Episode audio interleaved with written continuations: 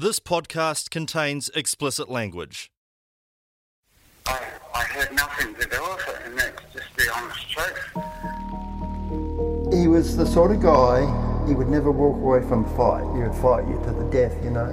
John had been hit a very violent, sudden blow to the head that completely incapacitated him. I just couldn't believe it. Couldn't believe that that's what had happened. He said, one day I'm going to be killed off. John was as crooked as they come.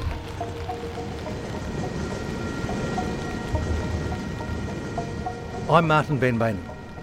This is the final episode of Heavy Metal, a stuff podcast that I've worked on with fellow journalist Blair Ensor about the murder of Christchurch scrap metal dealer John Reynolds 22 years ago. Despite an extensive police investigation and a $20,000 reward, no one has been charged with his murder. Reynolds was bashed around the head with a heavy pipe or some such object as he was getting ready to close a scrap metal yard beside the railway tracks in central Christchurch on April the 28th, 1996. In the last episode, we heard about Reynolds' colourful past and how two delinquent boys were initially the prime suspects and then ruled out. Given Reynolds' rough and fearless nature, it was always on the cards that some event had occurred recently that sparked a desire for quick revenge. For instance, maybe he had offended someone shortly before his death. Some witnesses talked about Reynolds having a run in with Black Power or the mongrel mob over a vehicle accident shortly before he died.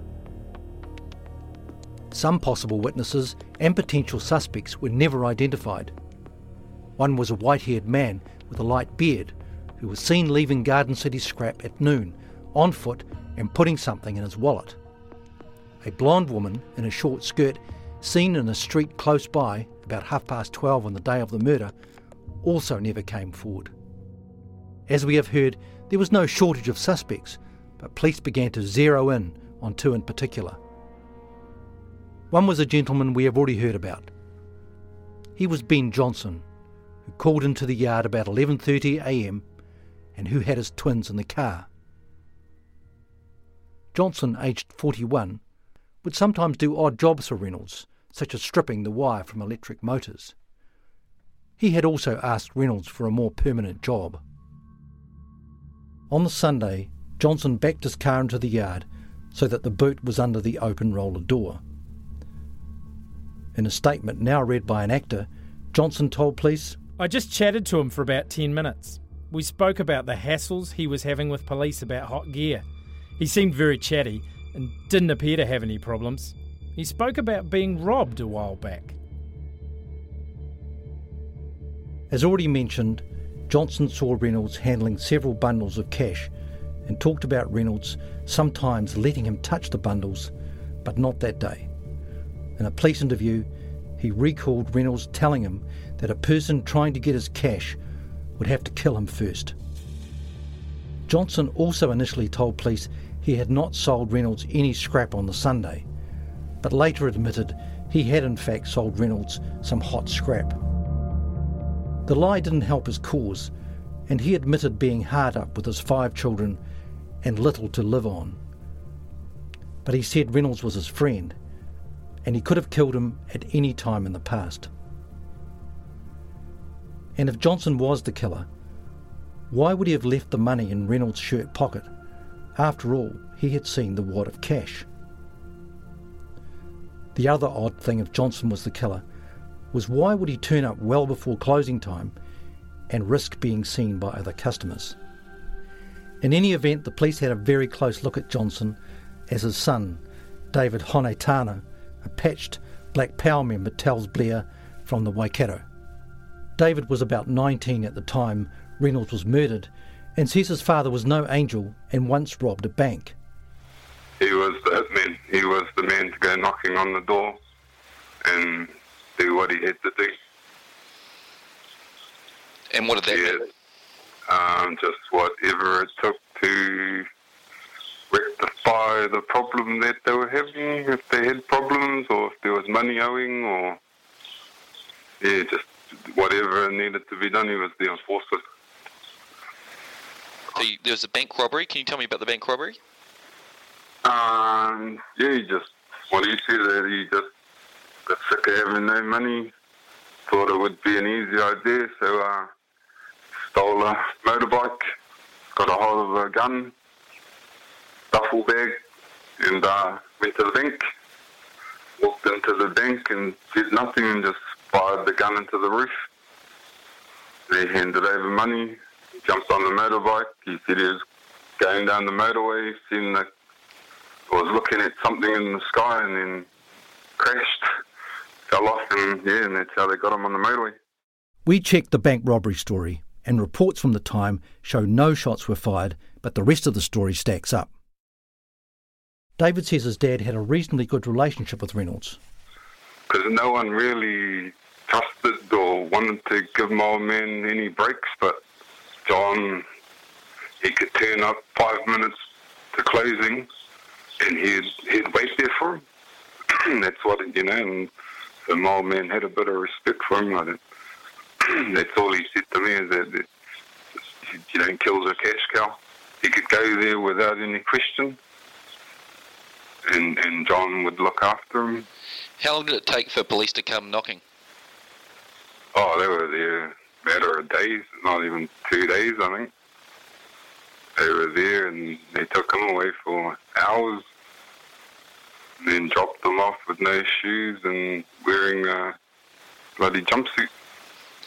And in the meantime, they'd been through your family home and searched it quite thoroughly. Oh yeah, um, to the point where they were cutting up the floorboards. Do you know what they were looking for under the floorboards?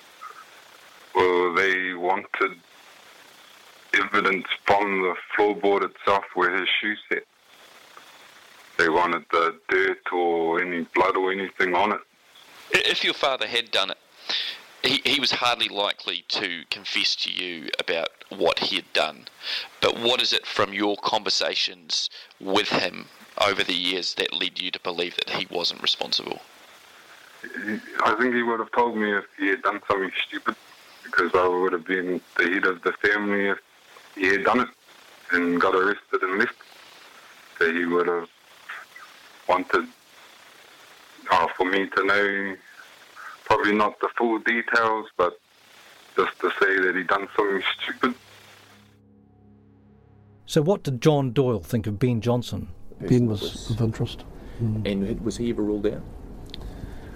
You can never entirely rule out anyone, to be honest, because you re- you're relying on um, what evidence you have, and then you've got you got to try and you go and put it to them, and then try and find some other evidence around them. Um, so we can never rule anyone out. But you know, Ben Ben was definitely um, spoken to a number of times and um, ended up probably being further down the list than when he started. Exceptionally riveting and shocking at the same time. Gone fishing.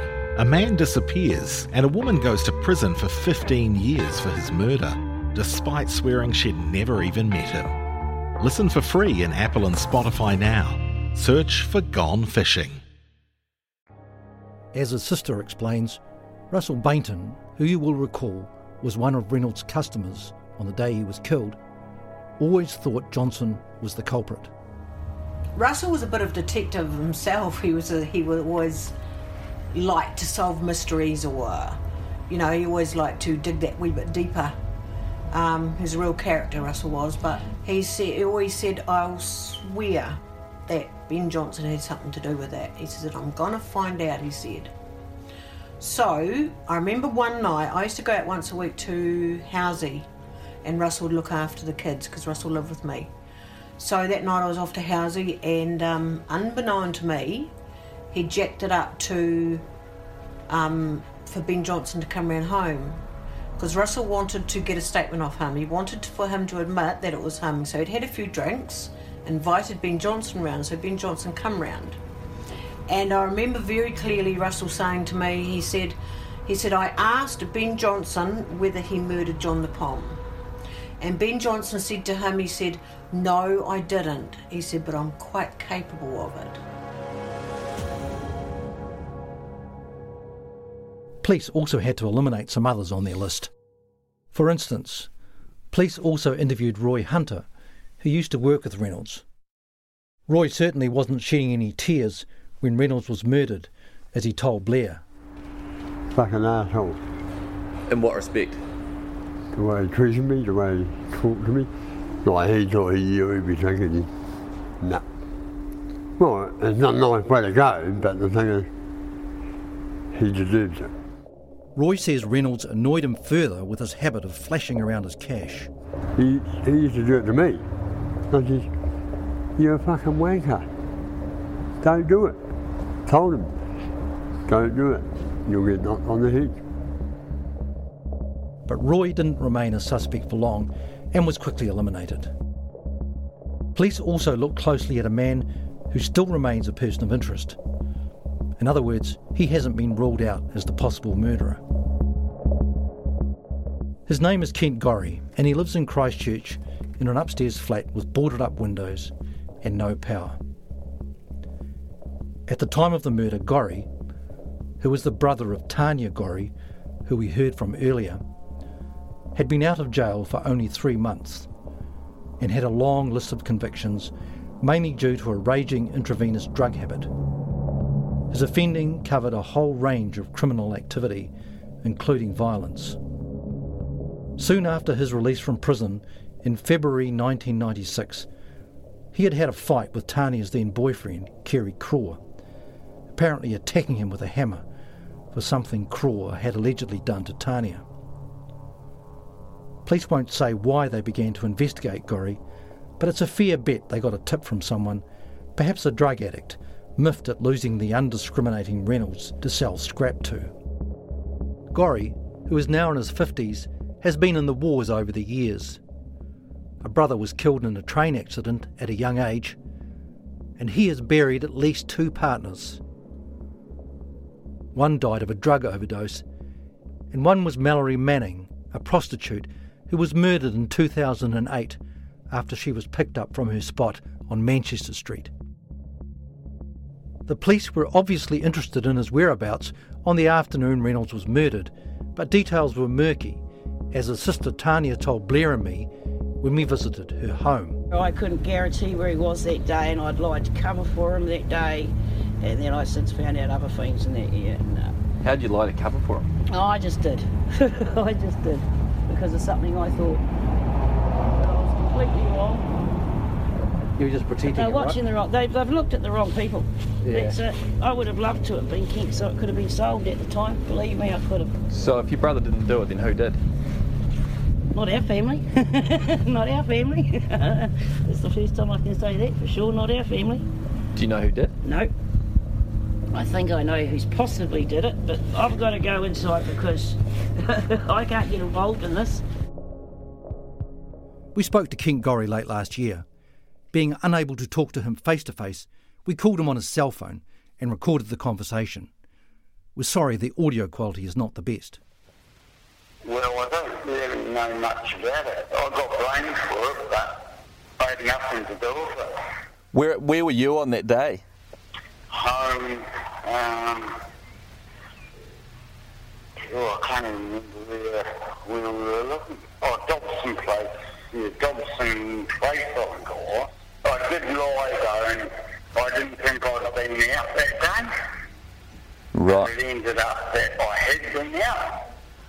I totally didn't know nothing about it and said, well, I thought we were at home all day.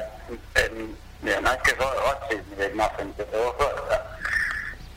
I, I can't really have anything to say about it other than, you know, you're a good guy. Wh- why do you think you got blamed for it? Um, well, there was a few stories. Um, one was that my sister was having an affair with him, and then people, because I was doing a lot of work through him, selling a lot of stolen copper and whatnot, people just started saying, oh, you know, I'm known sort of hooligan, you know, uh, do a bit of crime and whatnot.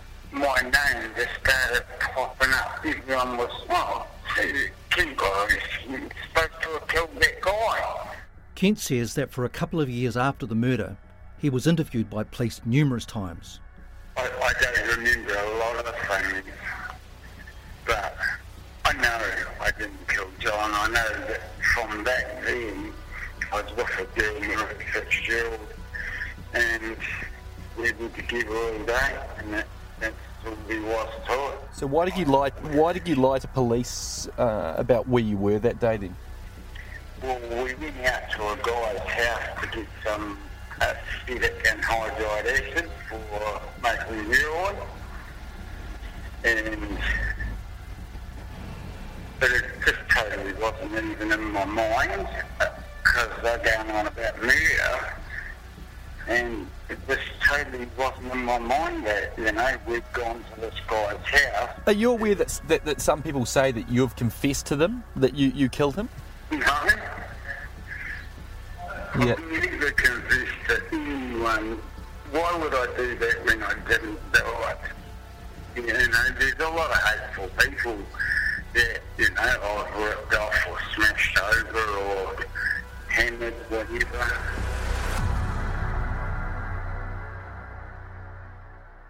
Blair, since that phone call, you, you tried to contact Kent several times, didn't you? Yeah, I mean, during the course of that phone interview, Kent mentioned to me that he was thinking about sitting down for a face to face interview. So I called at his home on several occasions, and uh, eventually one evening, after I'd knocked on the door, Kent pulled the curtains apart at the top and yelled down a few things from upstairs. And I guess the actual sort of basis of, of the conversation was that, look, I don't want to talk to you, uh, I didn't do it, and police had tunnel vision. Through Facebook, we also contacted Marie Fitzgerald, but she did not want to talk to us either. However, in a message, she said she was with Kent all day on the day Reynolds was killed and that Kent had no part in the killing. We spoke to Kerry Craw at his home as well, but a severe head injury caused by being hit by a baseball bat means he cannot be interviewed. If you don't have time to read the in depth stories or you just prefer to listen instead, the Long Read from Stuff is the podcast for you. Each week, we showcase one of our excellent pieces of journalism, telling important or entertaining stories from the world of crime, sport, history, culture, and more. You also get to hear from the journalists themselves about how they uncovered the story and how it came to life. So, for your weekly dose of long form journalism, beautifully read, subscribe to the Long Read from Stuff wherever you get your podcasts.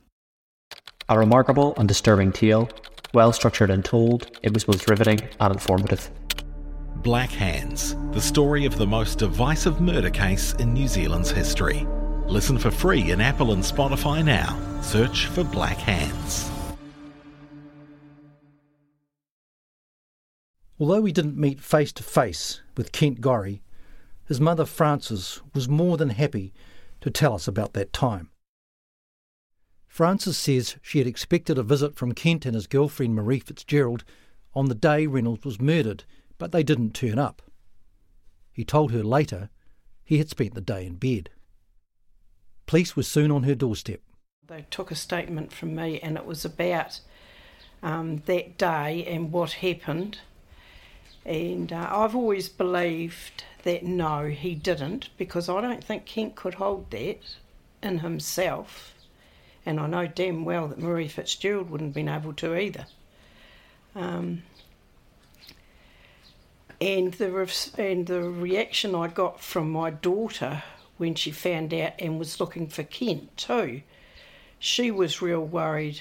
Um, she wanted to know where he was, but not in not in the way. At the time, I didn't get the impression it wasn't because she thought he'd done something, but more that he might get blamed for doing something because they were so close with the men, John.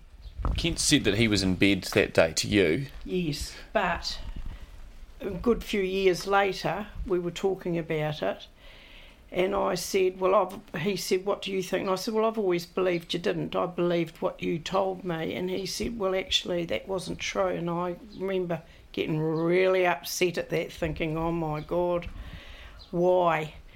And he said, "I couldn't tell you the truth." He said, "And I could hardly tell the police the truth either." That some big drug deal had gone down that day, and I don't know whether he named the people to me or not. Um, I can't remember names. Um, but he said it would have been more than his life was worth too, had admitted that that's what he was doing that day with those people. I accepted that, I believed that, and I still don't believe he had anything to do with it. How, how did police come to search your house? Um, Kent, the detective told me that Kent was in jail and the supposedly told this guy, cellmate or whatever, that he'd killed him, killed John Reynolds, and that he had hidden the bloodied hammer and the floorboards under his old lady, meaning me. They were the exact words, I remember that, on the thing, on the statement from this person. Um, and that's why they got the search warrant. Like I said, um, they only spent maybe two minutes there because we didn't have any floorboards. I couldn't imagine any of mine daring to hide anything at my house. Never. They kept what they did well away, you know, but that, that was a lie anyway. So is Kent a violent man at all? No. Bloody pussycat. Um, I suppose amongst his own, like he's had fights in jail, you've got to stand up for yourself there. Um, he's got half an ear bitten off. I don't know if you've ever seen him. That was a fight in jail. Um, so I stabbed out, but that wasn't in jail, it was out here. Um, but other than that, no. But I mean, if you boil it down, anybody, I reckon, is capable at the time, at a specific time in their life, to be violent. But him, normally, no. But then again, drugs make people weird. Police don't quite share Frances Gorry's faith in her troubled son, and he is yet to be ruled out. So, 22 years later, can the murderer, assuming they are still alive, sleep easy in the knowledge they will never be found or brought to justice? Former Detective Inspector John Doyle, who headed the investigation, believes the answer to the murder rests with one or two key people connected with the killer. To me, someone had to know. Someone else had to know about it. Um, someone had to see someone come home. There would be there would be, there would be some sign of blood on your clothes. There'd be the person would be acting in a in a stranger way. Um, someone would know. Someone would subsequently know because person that does this, or who did this, or person or persons, would be throughout their life. It'll be on their mind. What do you think it's going to take to solve this case? There's there's two things. One would be a shift in the thinking of the of the offender, change of circumstances, and that can happen, where someone can say, "I've lived with this for a long time, and it's it's it's got the better of me," and that that can happen. Another thing will be people who have been in relationships or friendships with that person and have spoken to that person and that person has said something. And that, that often opens the door. And that's a possibility. I'm certain we've spoken to the person that committed the murder, but could be wrong. I mean, you, you know, um, some people's behaviour gets misinterpreted. You know, there's, there are some people, if you speak to them, they look guilty from the moment you speak to them, they, they've they've done something, but it may not have been that, and and so you get they give off the wrong messages. They lie, they run away, they do all sorts of stuff for the wrong reasons. I'd love it to be solved. You know, I mean, um, the families have to live with this. They have to walk around thinking, is that person in the crowd someone that was involved, or is that person over there someone that knows something about this and never had the, the courage to come forward? Um, John was um, happily married man with a, with a nice family, nice family life. Um, went to you know went to work to make his money, and, and his work was his work, and his home was his home, and they were very separate. So um, you know I think I think he was probably a pretty good man actually. Yeah.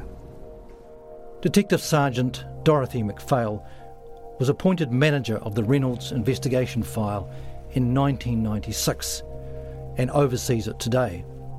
She makes it clear the police aren't letting go and says previously untested items have recently been sent for forensic examination. The file has been reviewed over the years and any new leads have been followed up.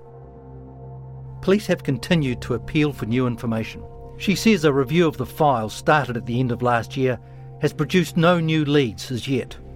I would dearly love to solve this, but police can't do it on their own. We need that help from those people in the community who may have information. And if anyone does have information, we have an 0800 number, it's 564 673, and anyone who has information, no matter how insignificant they may think it be, we'd really encourage them to uh, make contact with us through the 0800 or through the normal police number.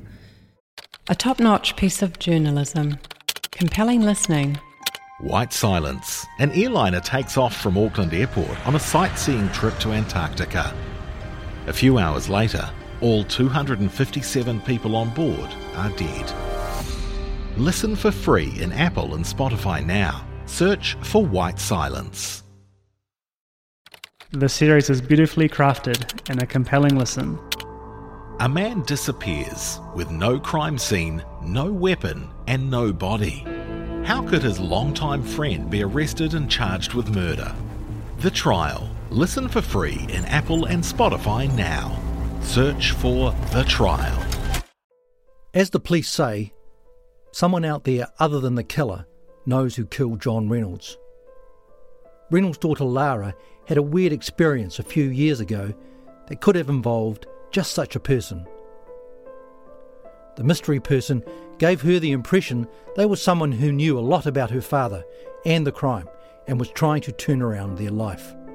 Why do you think that person or persons came to you with that information? Um, just to get it off their chest. It was something that they'd been carrying for a long time. They were trying to turn their life around. Um, I was um, through that social media. Maybe they understood that um, I perhaps that I was someone that they could trust. I mean, what would it mean for you if if the person that did this was held to account? I'm, I'm not sure that I'm doing this now because I feel the need for him to be held accountable. Because if I have that expectation, then I'm just setting myself up for um, not failure, but More frustration? yeah. And considering the actions that he took, I don't expect that that sort of person would be the sort of person that would be fronting up anytime soon. Life is funny. Life is very funny. It has a way of sorting itself out. And normally, people like that, they normally do themselves the worst damage anyway, because that's, it's not karma. I'm not really a karmic person. It's their actions that self perpetuate. I have no doubt about that. However, Reynolds' widow Susan has her doubts about whether the killer will be found.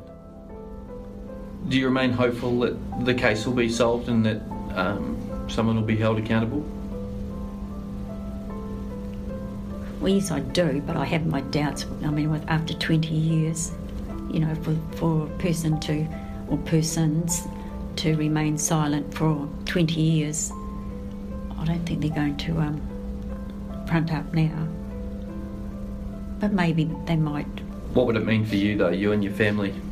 To see the person or persons go to court, and, and um, it would mean a lot, but, um, you know, all, all the ugly feelings have gone.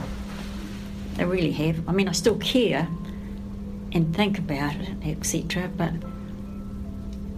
all, all that inner hate and ugly, thoughts, yeah, um, I haven't thought like that for a long, long time. Otherwise, it just eats away at you. But I'd still like to know who it was, you know, just to let them know that they've, you know, took my husband, father, grandfather, grandchildren he's never seen, son in law he's never met. I mean, you don't forget, but I think it would be a relief. You know, it sort of closes it. Reynolds' brother Michael has mixed feelings about a resolution to the case. Do you have hopes that whoever did this to your brother will be caught? Yes and no. I mean, yes, I, I would like, but I would hate to have to go through a long trial and, you know, bring it all up. And I would, I would like, but I also think, I'd like to think that this person has got it on his conscience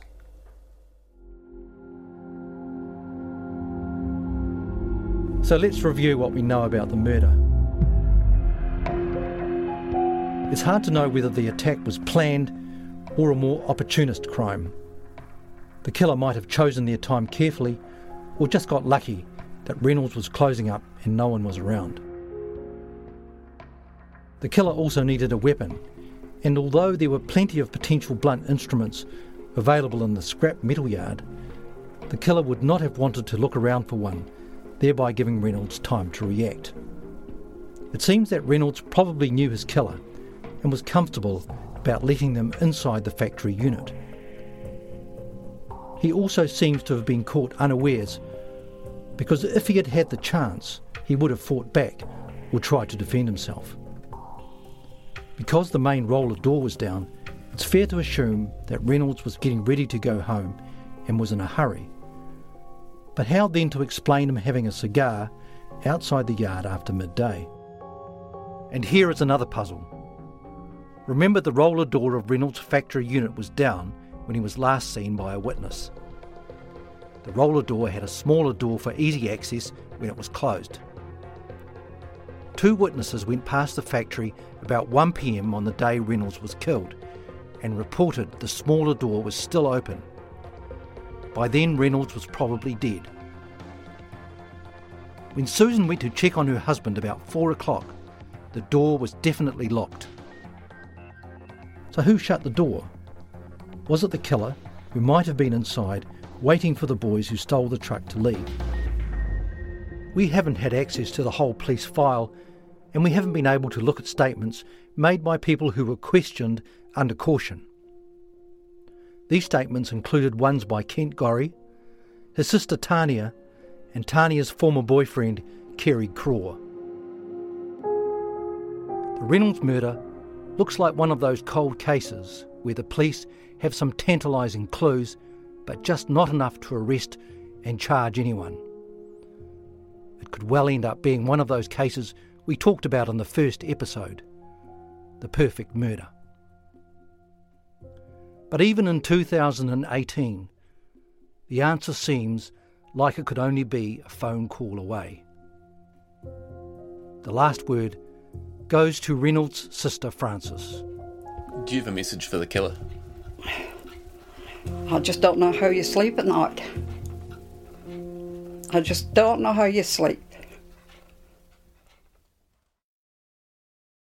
If you know more about the killing of John Reynolds, please contact police on 0800 564 673, the dedicated line they've set up for information about the case. If you want to get in touch with the heavy metal team, please email heavymetal at stuff.co.nz. Heavy Metal was researched, written, and presented by Blair Ensor and me, Martin Van Beynen. Recording was thanks to the Broadcasting School at ARA, and editing was by Alex Liu. Our executive producer was Catherine Goldsworthy. For more on the John Reynolds story, visit stuff.co.nz forward slash heavy hyphen metal. Free love, group therapy, and a guru called Bert. What could possibly go wrong? The Commune. Listen for free in Apple and Spotify now. Search for The Commune. An airliner takes off from Auckland Airport on a sightseeing trip to Antarctica. A few hours later, all 257 people on board are dead. White Silence.